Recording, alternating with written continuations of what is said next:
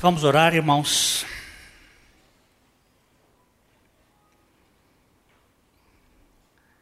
Pai,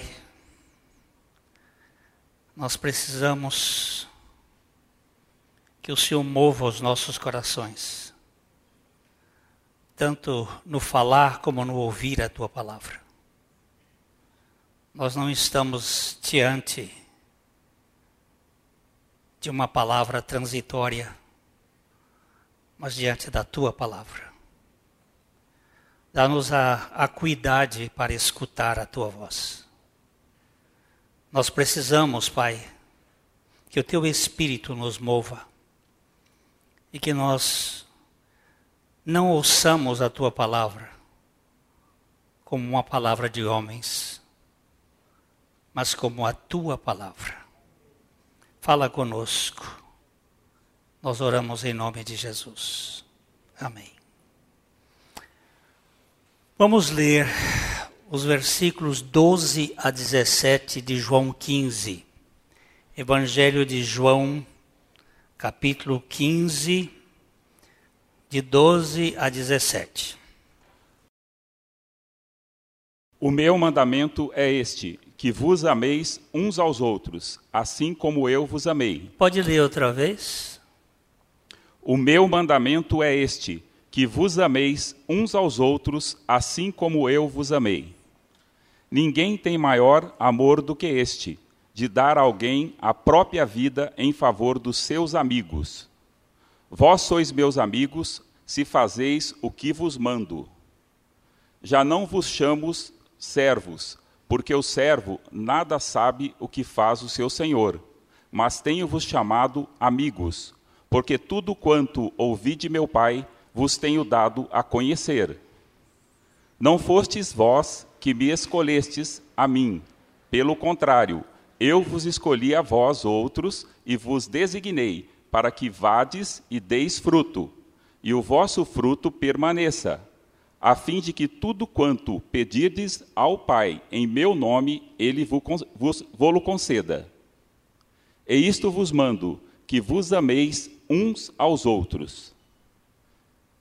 Se o mundo vos Não, odeia. É até aí.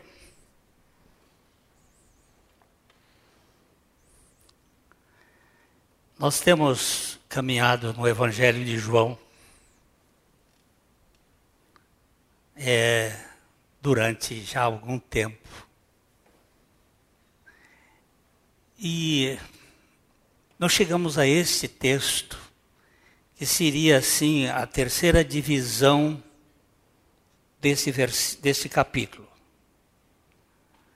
É, os capítulos 14, 15, 16 e 17,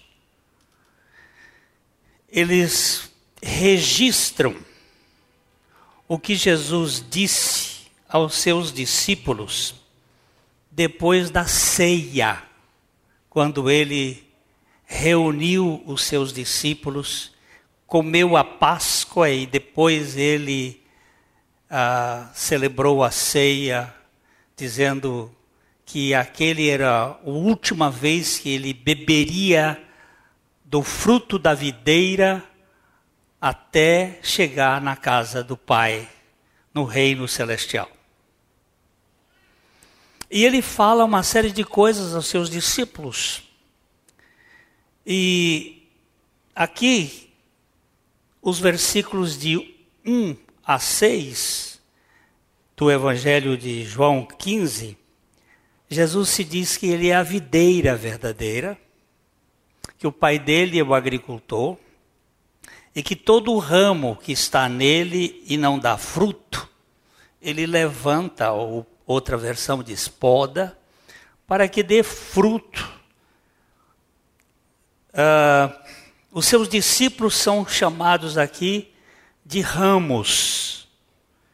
E se os ramos permanecerem nele, os ramos vão dar frutos.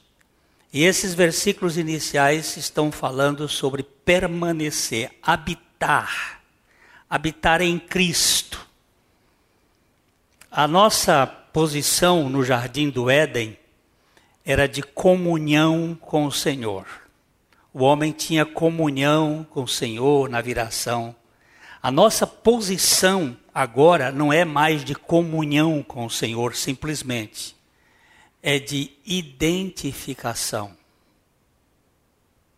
É um estado de em Cristo. Esta é a preposição que vai nortear o Novo Testamento.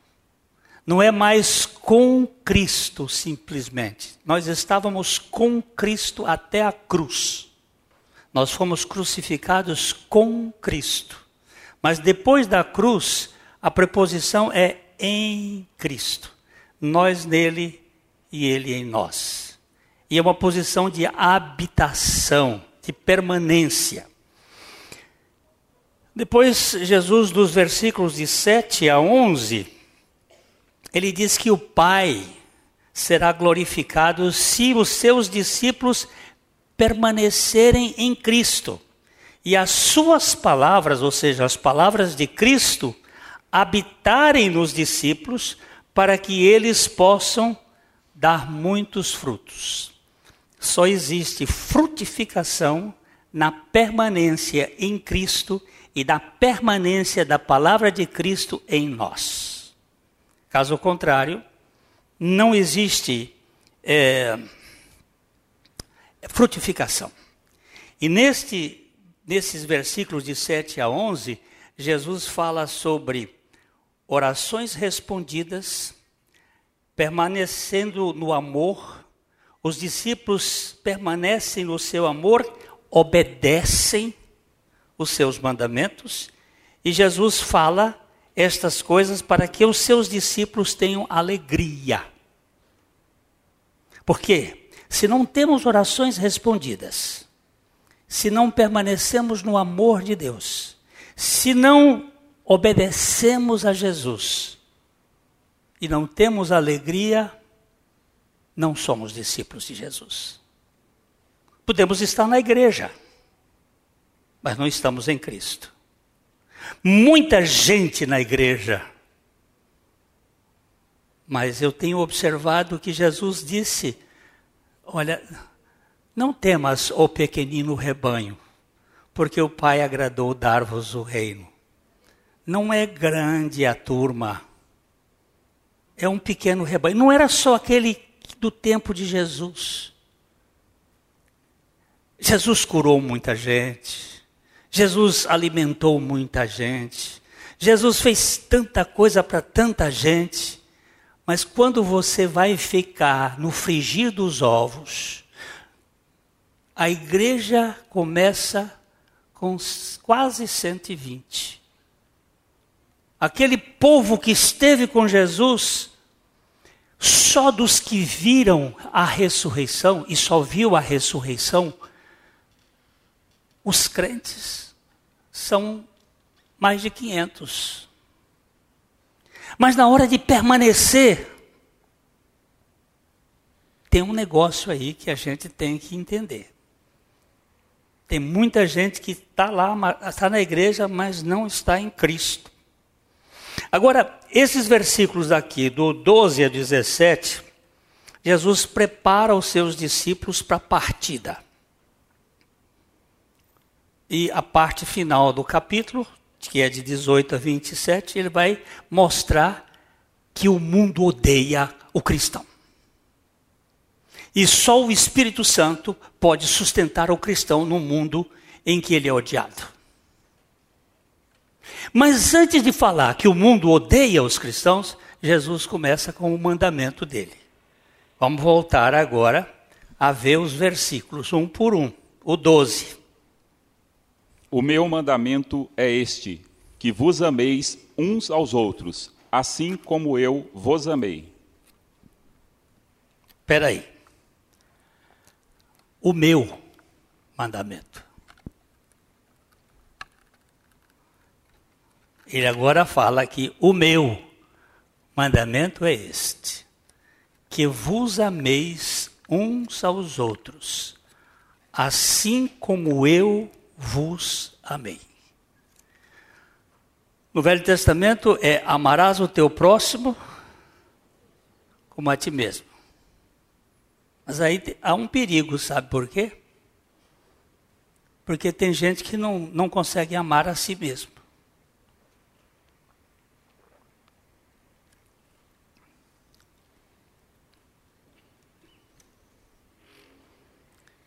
E tem tanta gente doente que se se flagela. Como é que pode amar? Então ele agora põe um padrão que é totalmente diferente. O, o amor deles deve ser diferente. O Senhor logo deixaria os seus discípulos e eles seriam deixados em um mundo hostil. À medida que as tensões aumentassem, haveria o perigo dos discípulos começarem a competir uns com os outros para saber quem era o maior. Porque esse problema já tinha acontecido ao curso dos três anos com Jesus. Vamos dar uma olhadinha só em Lucas, dois versículos. Lucas 9, 46, quando o Senhor Jesus mostra que eles estavam tendo disputas. Levantou-se entre eles uma discussão sobre qual deles seria o maior. Ó, oh, Jesus estava indo embora. Ele estava conversando com os onze. E ele diz o seguinte: vocês precisam amar uns aos outros assim como eu amei. Por quê? Jesus sabia que por trás existia um desejo: quem é o maior? Que esse é o grande problema que existe tanto na casa, como nas nações, como na igreja. Quem é o boss? Quem é o que manda? Quem é o que está na cabeça? A discussão dos discípulos. Quem é que vai substituir Jesus?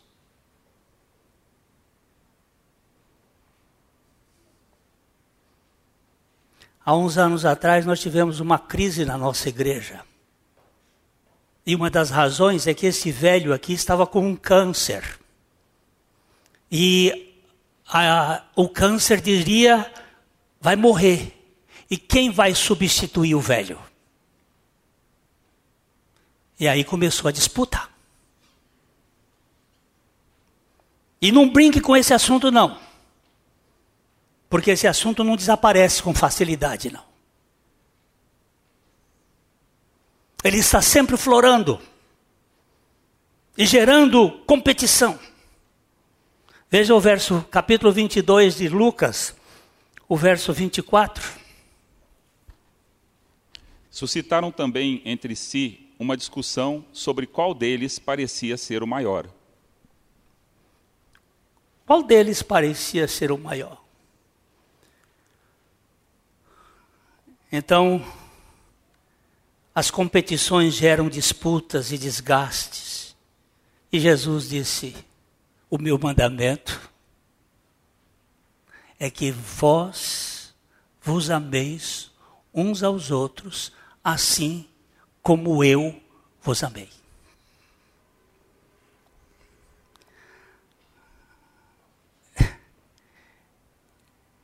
Ah, Jesus já tinha dito isso anteriormente. Vamos dar uma olhadinha em João 13, 34 e 35. E ele repete isso aqui, depois vai repetir mais adiante. Esse assunto é tão sério que ele enfatiza. Filhinhos, ainda por um pouco estou convosco. Estou 13, 13, 34 e 35. Novo mandamento vos dou, que vos ameis uns aos outros, assim como eu vos amei, que também vos ameis uns aos outros. Nisto conhecerão todos que sois meus discípulos, se tiverdes amor uns aos outros. Como é que nós vamos ser conhecidos como discípulos de Jesus? pelo amor que temos pelos outros. Vamos ler o versículo 17 de João 15, 17, só para dizer que ele repete, ele repete. Olha só, Isto vos mando, que vos ameis uns aos outros. De quem é esse mandamento? É de Jesus. Ah, mas eu não consigo. Pois é. É porque você não é discípulo dele. Porque se você for, ele vai lhe capacitar para fazer isto. Que vos ameis uns aos outros. Esse amor é entre os irmãos. Que vos ameis, ele está falando com os seus discípulos. Vamos ver o versículo 13 agora. Ninguém tem maior amor do que este de dar alguém a própria vida em favor dos seus amigos. Agora, ele vai dizer que, o, que nível de amor é este. Qual é o amor? O amor deles deve ter, ser de tal natureza que eles devem estar dispostos a morrer pelos outros. Ninguém tem maior amor do que este de dar a sua vida em favor dos seus amigos. É porque Jesus não tinha sogra. Por isso que ele falou isso. Pois é. Isso foi o que disse uma vez uma pessoa quando estávamos estudando esse texto.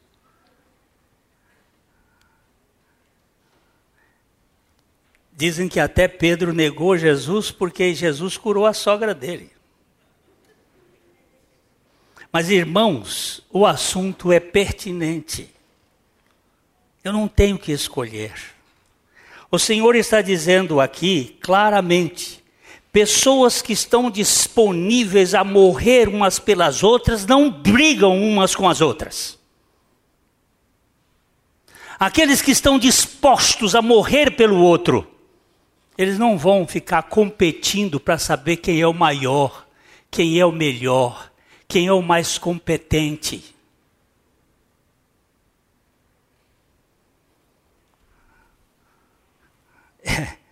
O Dr. Walter Chantry, ele diz uma coisa muito interessante. Como terminariam logo as sessões de aconselhamento matrimonial se os maridos e as esposas competissem seriamente em negar-se a si mesmas? Vou repetir como terminariam logo as sessões de aconselhamento matrimonial se os maridos e as esposas competissem seriamente em negar-se a si mesmos. Não tem. Como é que vai brigar?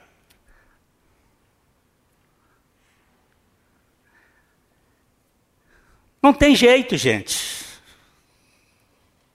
Se um casal competisse em renunciar não haveria briga no casamento. Por que, que tem briga dentro do casamento, no casamento, no casal? É porque um está querendo saber quem é que manda, quem é que faz, quem é que. É, é a competição, é o poder. Então Jesus estava deixando os seus discípulos, ele disse: Olha, o meu mandamento é este: que vocês se amem uns aos outros assim como eu amei. E o meu amor é este: de dar a vida em favor dos seus amigos.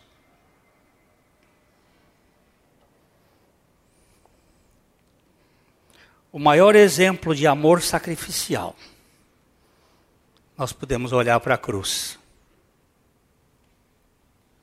Este é o exemplo. Algumas pessoas entregam suas vidas no sentido literal. E aí nós conhecemos a vida dos mártires. E outras passam a vida inteira no serviço incansável do povo de Deus, dando a sua vida para que outros ganhem a vida.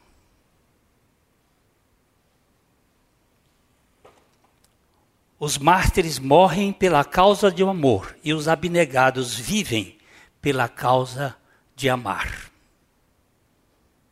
Simplesmente, a única alternativa é amar. O Senhor Jesus é o exemplo. Ele deu a sua vida pelos que seriam seus amigos. nós não éramos amigos de Deus enquanto Cristo não tivesse morrido por nós. Na verdade, nós éramos inimigos dele. Mas ele que já via além da nossa inimizade, porque ele via desde a eternidade aqueles que o Pai lhe havia dado, ele morreu em favor desses seus amigos. Em Romanos capítulo 5, versos 10 e 11, a palavra de Deus mostra que nós éramos inimigos de Deus e que Cristo nos reconciliou com o Pai. Romanos 5, 10 e 11. Porque se nós, quando inimigos, fomos reconciliados com Deus mediante a morte do seu Filho, muito mais, estando já reconciliados, seremos salvos pela sua vida. E não apenas isto, mas também nos gloriamos em Deus por nosso Senhor Jesus Cristo, por intermédio de quem recebemos agora a reconciliação. Quando inimigos, nós fomos reconciliados com Deus mediante a morte do seu filho. A morte de Jesus tinha como, como objetivo fazer dos inimigos amigos de Deus. Uma vez houve uma guerra entre os sírios e o povo de Israel. E, e aí o rei da Síria mandou um grupo de soldados para atacar a cidade onde estava o profeta Eliseu. E o profeta Eliseu, ele tinha um serviço de, de investigação muito mais moderno do que atualmente se usa, porque ele entrava na casa do rei e descobria o que, que o rei estava falando, conversando lá e os planos. E o rei da Síria resolveu que ia matar o profeta. E cercou a cidade. E o, os, o acólito do profeta ficou apavorado e disse: Meu pai, a cidade está cheia. E ele disse assim: Senhor, abre os olhos desse moço para ver que o exército do Senhor é bem maior. E aí pegou aqueles soldados uh, assírios e eles ficaram com uma cegueira. E ele pegou todo mundo e levou para Samaria. E chegou lá, o rei de Israel disse: vamos matar. Ele disse: Não, você agora vai preparar um banquete para eles. Você mata os soldados que vocês conquistaram Agora não, esse aqui foi conquistado pelo Senhor. Você vai fazer agora uma coisa diferente. Não é uma perseguição. Você vai dar uma, um banquete para eles e vai torná-los amigos.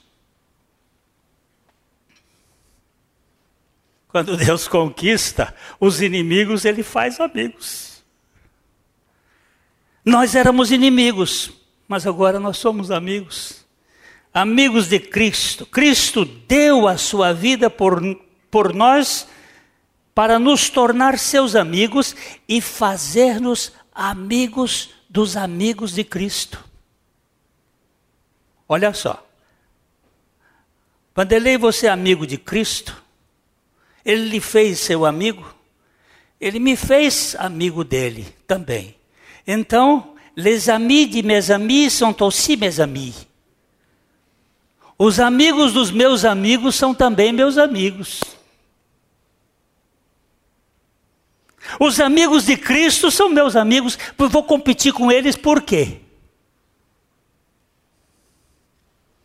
Eu já contei essa história, mas vale contar de novo. O, um soldado brasileiro estava na guerra, do, na guerra, Segunda Guerra Mundial. Ele era um sargento de Santa Catarina, um, um batista, por, por acaso era batista, e ele tinha uma responsabilidade de fazer a vistoria nos soldados alemães que tinham sido presos por um pelotão de soldados brasileiros e foi trazido para o local lá e eles estavam lá fazendo a revista. De repente, o sargento viu alguma coisa no bolso da jaqueta do soldado alemão pontiagudo, ele bateu a mão em cima e retirou, e era um Novo Testamento de bolso. E o soldado alemão carregava. E o sargento então olhou e viu a dedicatória ao jovem Franz, uh, a igreja, os jovens da igreja em Frankfurt faziam para aquele moço. Ele leu, falou com o moço: Você é um crente em Jesus Cristo? Sim. Separou o moço, fez a vistoria em todos e depois ele pegou, tirou a roupa molhada do alemão botou um, uma farda brasileira no alemão e os dois estavam tomando um café quente ali, conversando em alemão, quando o capitão chegou e disse: Sargento, que guerra é esta? Pois não, capitão. Que guerra é esta? Aqui não tem mais guerra, capitão. Nós somos irmãos. Ele é meu irmão em Cristo. Acabou a guerra. Acabou a inimizade. Os amigos de Cristo são meus amigos. É isso que eu entendo aqui nesse texto. A inimizade desapareceu. Efésios capítulo 2, versículos 14 e 16. 14 a 16, Efésios capítulo 2.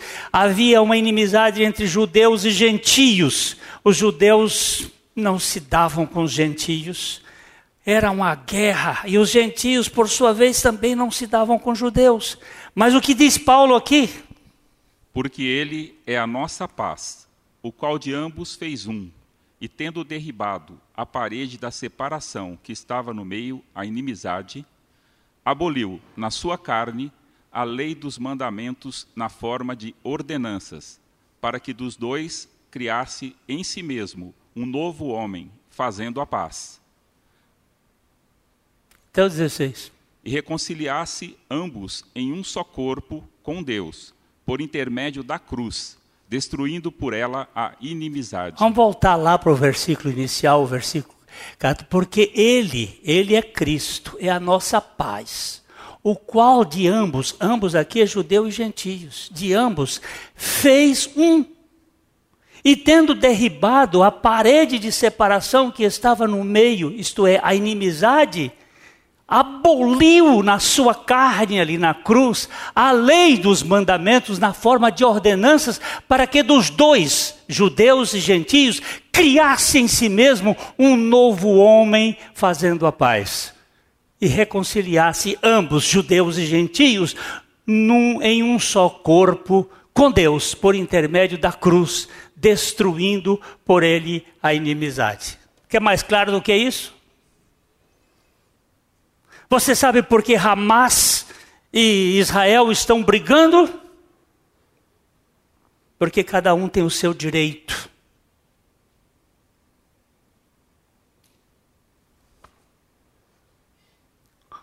Em Cristo Jesus acabam as inimizades. Se temos inimizades, precisamos avaliar. Somos cristãos, de fato? Nós éramos inimigos quando ele morreu por nós, mas quando somos salvos, nos tornamos seus amigos e ainda amigos dos amigos de Jesus. Eu não gostava de você, mas quando você virou crente, eu não tive outra opção senão amar você.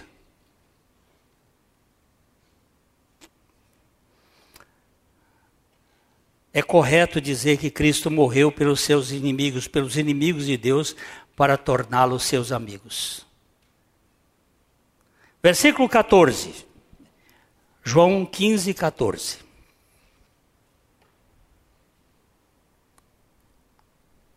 Vós sois meus amigos, se fazeis o que eu vos mando. Hum. Hum. Quando é que você vai ser meu amigo?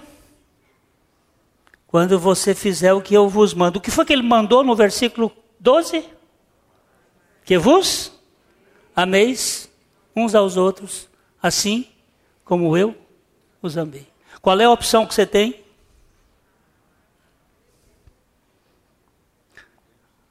Essa história é bem velha, o Maurício de vez em quando também conta aqui. A mulher chegou para o pastor e disse assim: Pastor, não consigo mais viver com meu marido. Ela disse: meu, Minha irmã, você não consegue, não consigo, aquilo é uma coisa. Eu não, eu não amo mais ele. Disse, mas minha irmã, então se a senhora não ama como o seu marido, ame-o como o seu próximo. Porque a Bíblia diz: amarás o teu próximo como a ti mesmo. Aquilo é tão ruim, pastor, que nem como próximo dá para amar. Aí o pastor foi para a terceira instância, porque a primeira instância é o amor, amor do marido e mulher. A segunda instância é o amor do próximo. E a terceira instância é amai os vossos inimigos. Para onde nós vamos? Qual é a opção que você tem?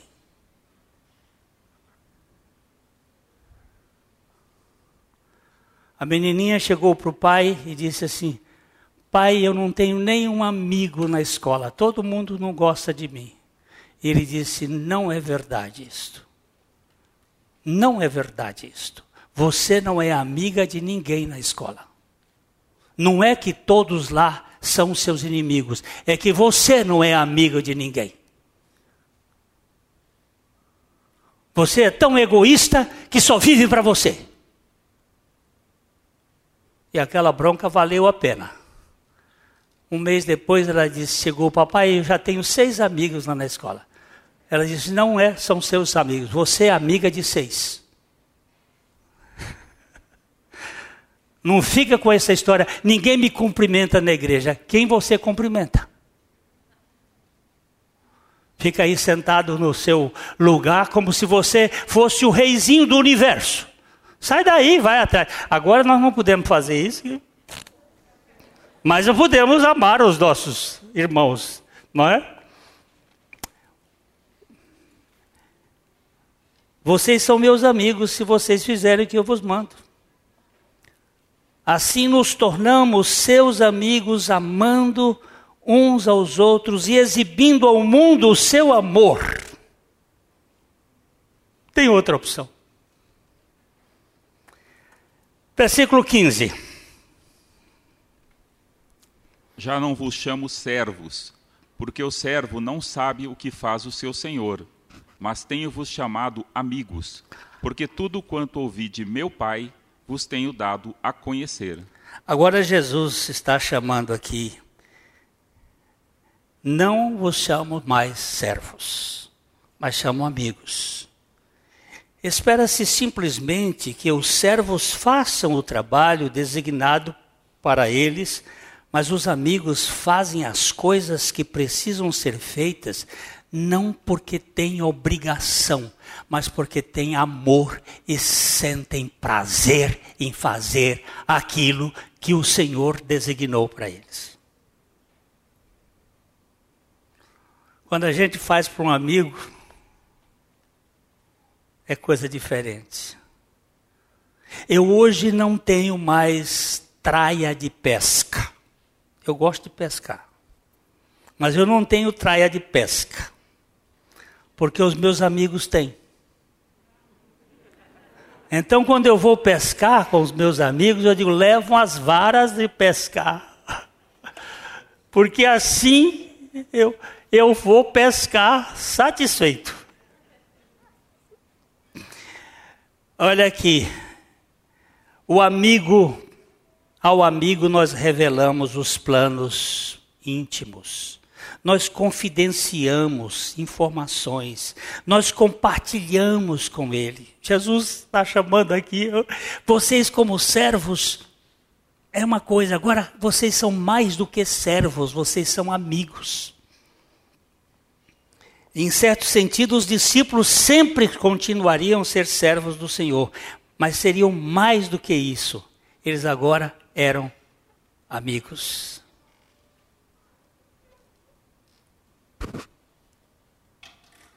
Você imaginou? A Bíblia diz que tem um amigo que é mais chegado do que um irmão. Este é o conceito mais gostoso. O Senhor estava agora revelando a eles as coisas que tinha ouvido do Pai. Ele estava contando, olha, o que o Pai me deu, eu estou passando para vocês. Ele estava contando a eles sobre sua própria partida, sobre a vinda do Espírito Santo, sobre a sua segunda vinda e a responsabilidade deles nesse ínterim. Ele estava compartilhando. Eu, eu, te, eu queria estar lá, ouvindo o Senhor falar, o tom de voz do Senhor. Que às vezes a gente tem uma tendência de achar que ele estava ali. Como é que a gente fala com um amigo? Coisa boa a gente ouvir o amigo falando. Alguém indicou que aqui nesse capítulo 15, é, como ramos nós somos frutíferos, nós devemos frutificar. Como discípulos nós devemos seguir a Jesus. E como amigos nós devemos comungar. Nós devemos estar com Ele e com os amigos dele. Essa reunião aqui é uma reunião preciosa, porque é uma reunião dos amigos de Jesus a gente se reúne para compartilhar do que ele fez e para compartilhar com os outros amigos de Jesus desta amizade.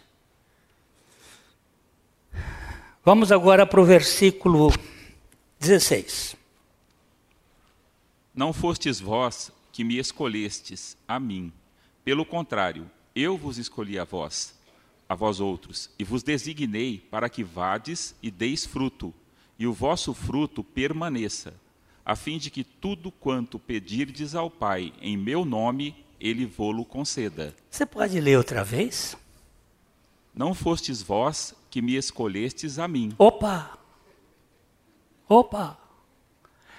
Para vocês não ficarem desanimados, para vocês não ficarem com problemas, eu quero dizer logo para vocês que a escolha não foi feita por vocês. Essa escolha foi feita por mim. Eu vos escolhi, tanto escolhi para a salvação, como escolhi para o discipulado e escolhi para a frutificação. Fui eu que escolhi vocês. E sabe de uma coisa? Eu não desisto daqueles que eu escolho eu não largo. Eu começando uma boa obra, eu completo. Eu não deixo pelo meio do caminho. Às vezes alguns dão mais trabalho. Mas seja o que for, quebra corações. O Senhor quebra o coração. Olha, gente, que bendito Covid que me visitou. Aqueles momentos de lutas foram preciosíssimos. Eu não abdicaria deles hoje. Porque foi ali, naquele vale profundo, que o Senhor tratou com algumas coisas da minha alma que precisavam ser tratadas. Não foram vocês que me escolheram, fui eu que escolhi vocês. Escolhi para a salvação, escolhi para o discipulado, escolhi para a fecundidade. Ele designou os seus discípulos para a obra que lhes era proposta. Vocês devem ir e dar frutos. E o fruto de vocês tem que permanecer. Ah, ah, ah agora aqui nós temos. Que fruto é este? Vamos dar uma olhadinha de novo? Eu vos escolhi, a vós outros, e vos designei para que vades e deis fruto.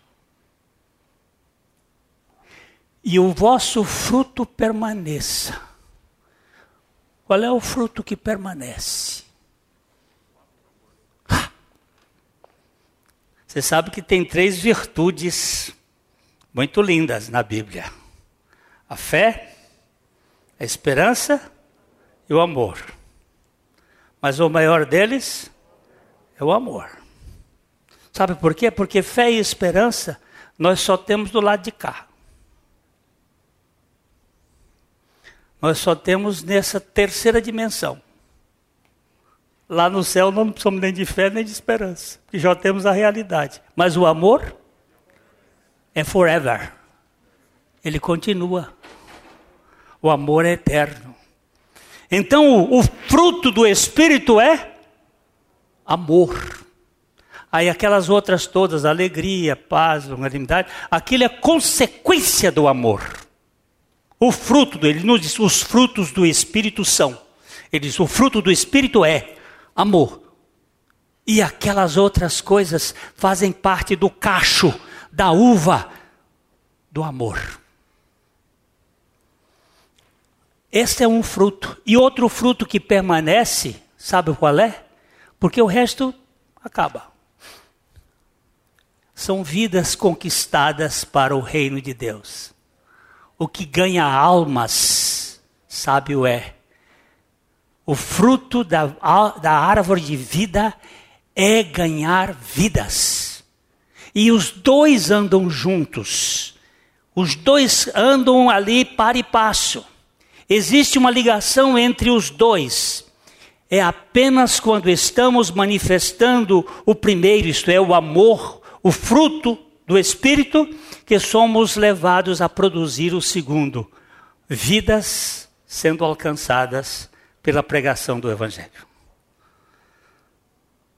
A expressão para que o teu fruto permaneça leva-nos a pensar que o fruto aqui significa salvação de almas. O Senhor escolheu os discípulos para irem e produzirem frutos duradouros. Eles não estavam interessados em meras profissões de fé em si mesmas, mas em casos genuínos de salvação.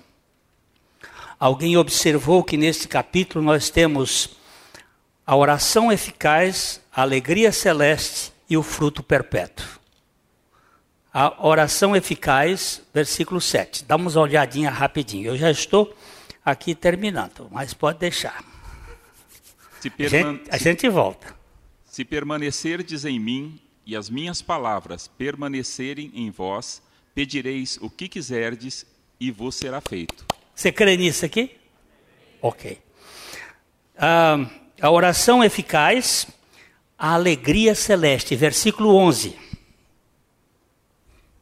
Tenho-vos dito estas coisas para, que o meu, para que o meu gozo esteja em vós e o vosso gozo seja completo.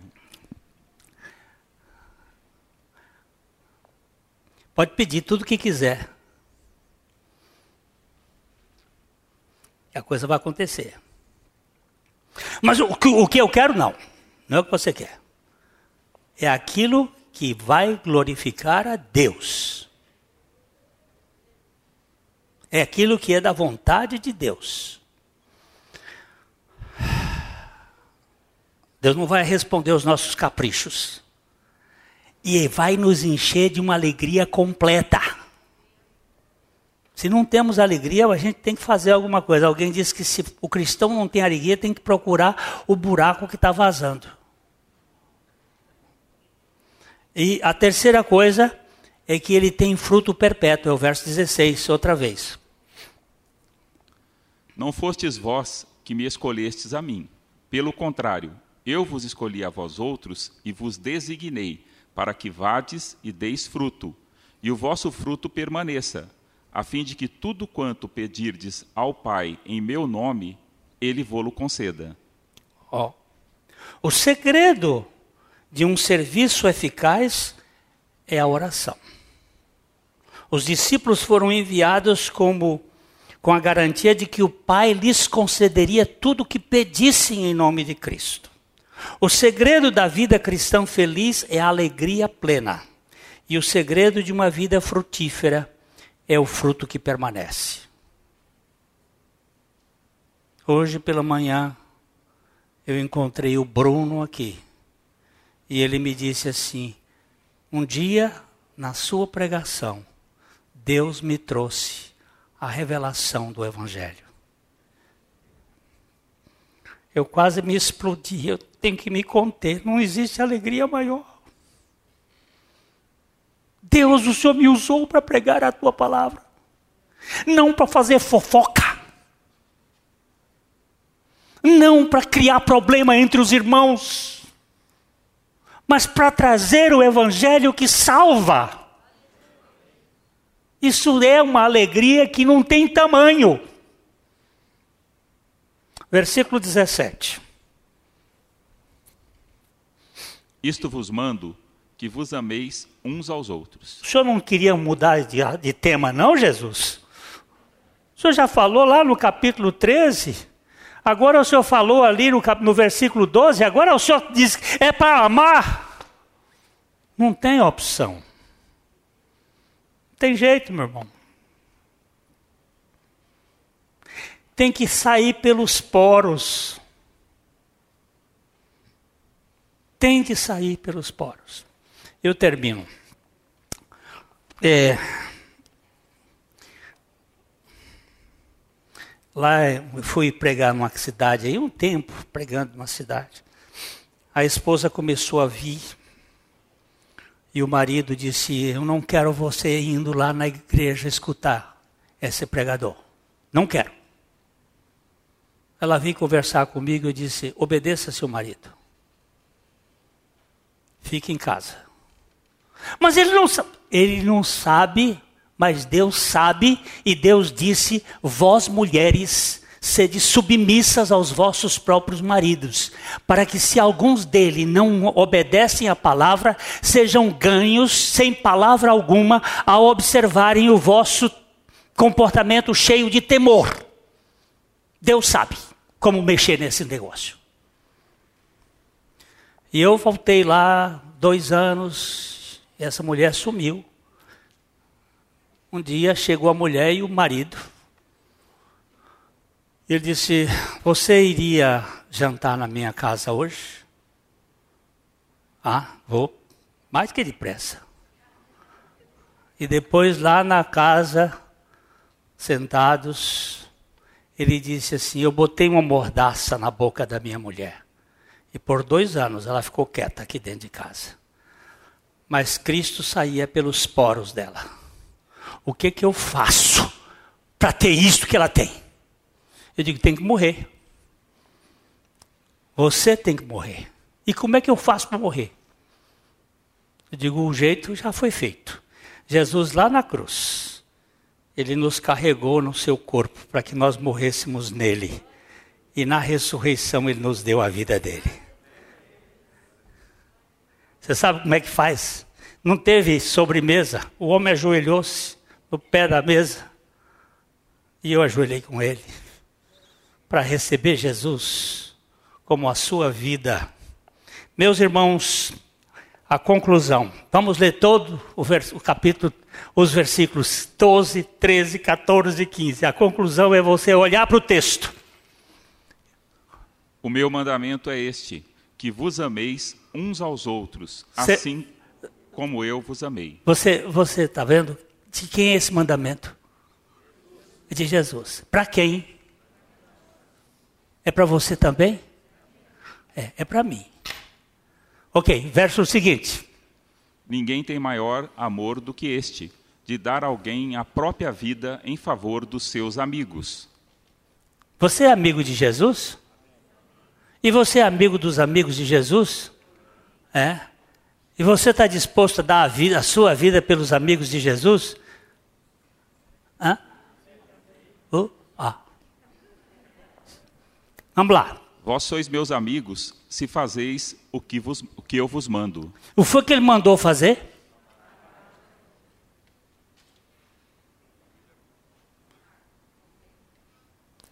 Versículo seguinte.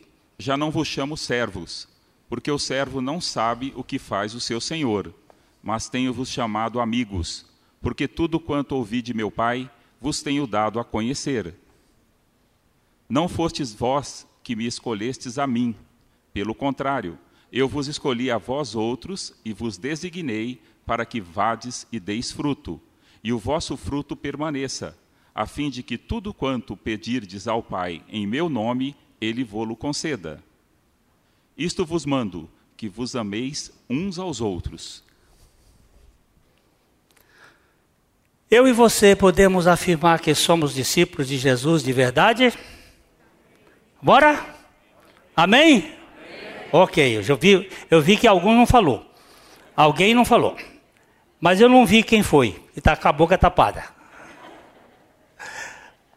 Nós trazemos as marcas do discipulado de Cristo em nosso modo de agir?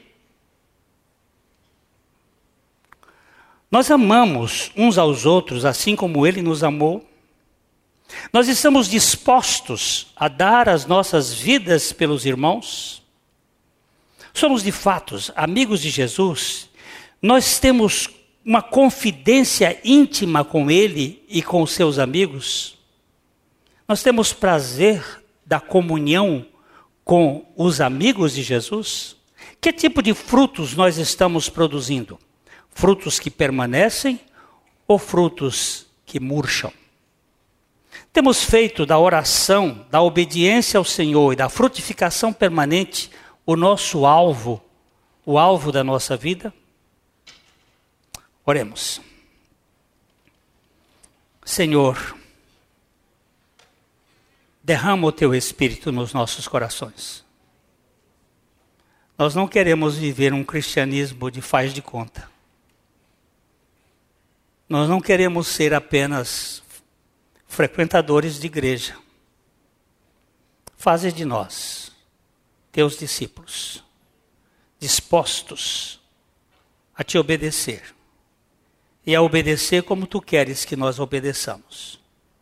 Se isto custar as nossas vidas, que assim seja, para a tua glória. É o que nós te pedimos em teu nome santo. Amém.